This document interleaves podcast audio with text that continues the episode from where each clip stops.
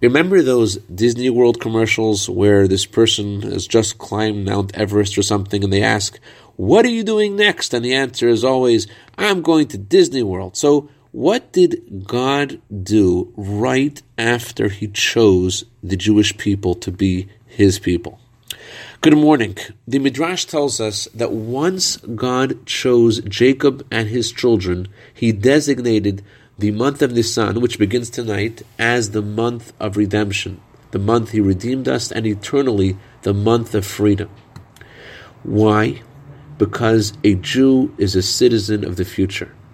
Wherever you live, whatever time of history you live in, a Jew has to remember that they don't really belong wherever they are.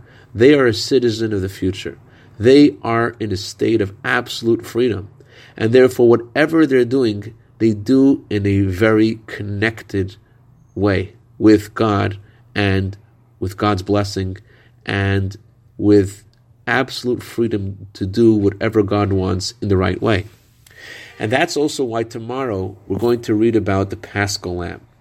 The paschal lamb had to be eaten, the Torah says, in a frenzied state. That means the Jews were eating the paschal lamb. The Egyptians are looking at them through their windows, and they see the Jews not just eating, but they're eating with their shoes on their feet, their staff in the hand, belts on, ready to leave Egypt because they were waiting for God to give them the sign it's time to go.